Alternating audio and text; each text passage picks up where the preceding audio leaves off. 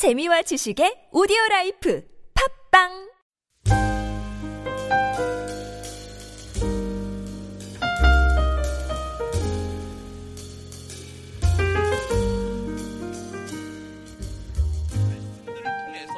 10절부터 해서 18절까지를 말씀하고 있습니다. 그 말씀을 다시 한번 이렇게 보게 되면 이렇게 이야기합니다. 10절부터 11절까지입니다. 기록된 바 의인은 없나니 하나도 없으며 깨닫는 자도 없고 하나님을 찾는 자도 없고라고 말합니다. 전도서 7장 20절 말씀을 인용해서 이야기를 합니다. 12절에 다 치우쳐 함께 모익하게 되고 선을 행하는 자도 없나니 하나도 없도다. 이것은 시편 14편 1절부터 3절까지 말씀을 인용해서 지금 말씀하고 있습니다.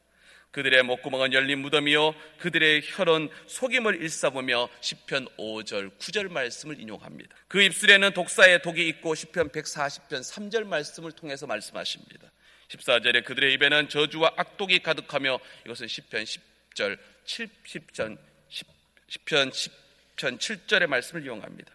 15절부터 17절까지 말씀은 그 발은 피 흘리는데 빠른지라 파멸과 고생이 그 길에 있어 평강의 길을 알지 못하고 이 말씀은 이사에서 59장 7절부터 8절까지 말씀을 이야기합니다. 그들의 눈앞에 하나님을 두려워함이 없느니라 함과 같으니라 이 말씀은 시편 36편 1절 말씀을 이용합니다.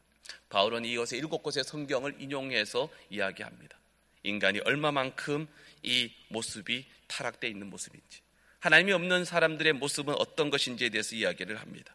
우리가 병원에서 CT 촬영을 하게 되면 우리의 장기의 모든 부분들을 볼 수 있는 것처럼 말씀의 거울을 통해서 우리의 민낯을 지금 보여주고 있습니다.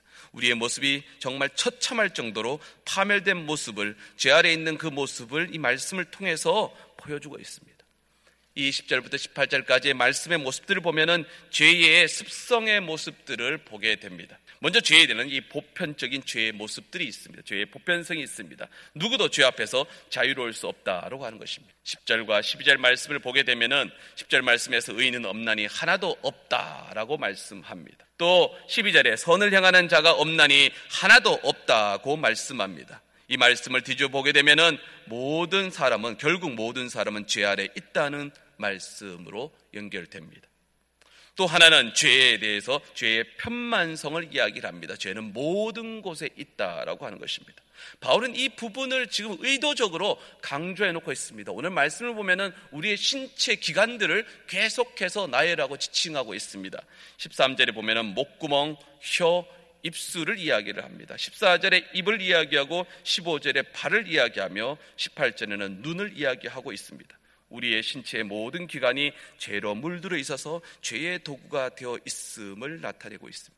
죄는 우리의 지성과 감성과 감정과 성적 활동과 양심과 의지를 포함하는 모든 부분에서 작용하고 기능하고 영향을 미치게 됩니다. 한 부분으로만 한 부분에만 영향을 미치는 것이 아니라 우리의 모든 부분을 오염시켜서 오작동을 일으게 합니다. 그리고 마지막에는 그 마지막에는 하나님을 두려워하지 않고 하나님을 부인하는 지경에 이르게 됩니다. 교만한 자리까지 올라서게 된다는 말입니다.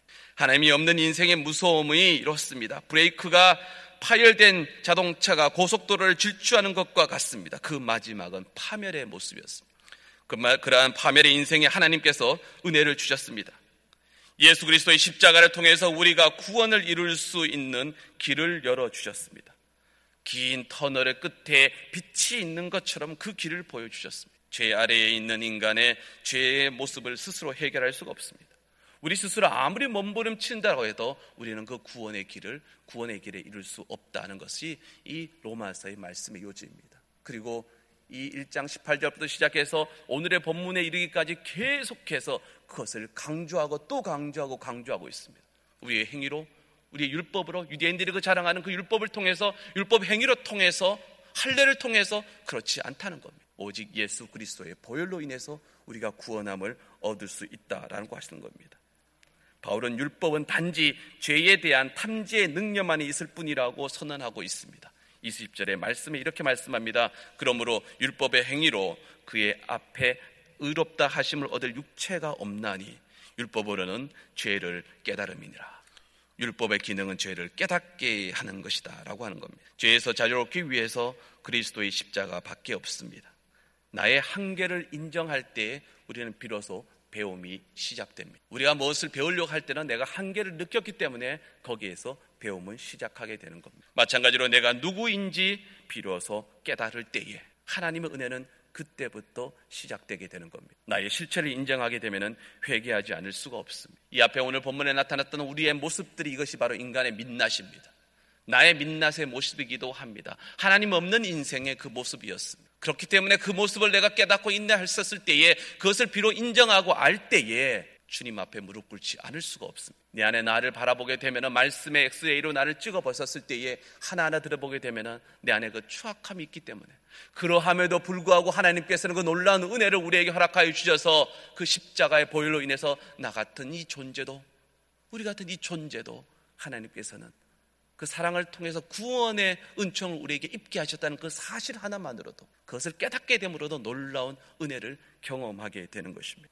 유대인들은 율법을 통해서 구원을 이룰 수 있다라고 하는 생각을 가졌습니다. 옛사람의 옷을 그대로 입고 있었습니다. 그래서는 안 된다는 겁니다. 그래서 책망을 받게 되었습니다. 우리 주님께서도 책망하였고 바울도 이 로마서의 말씀을 통해서 계속해서 책망을 하고 있습니다. 오직 구원은 예수 그리스도를 통해서만 이루어지게 된다라고 하는 겁니다.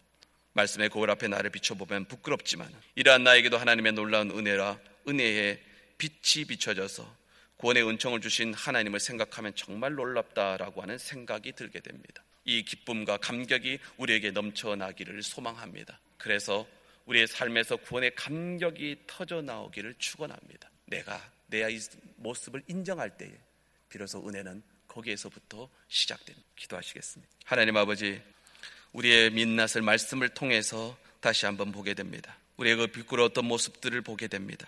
하나님 없었던 그 모습이 얼마만큼 참혹한 것인지를 또한 말씀을 통해서 보게 됩니다. 우리의 목구멍은 열린 무덤이었고 우리 혀는 속임을 일삼으며 그 입술에는 독사의 독이 가득하였습니다. 우리의 발은 피 흘리는데 빨랐으며 우리의 눈은 오직 하나님을 두려워하는데 하나님을 두려워하지 않게 되기도 하였습니다. 하나님 이마에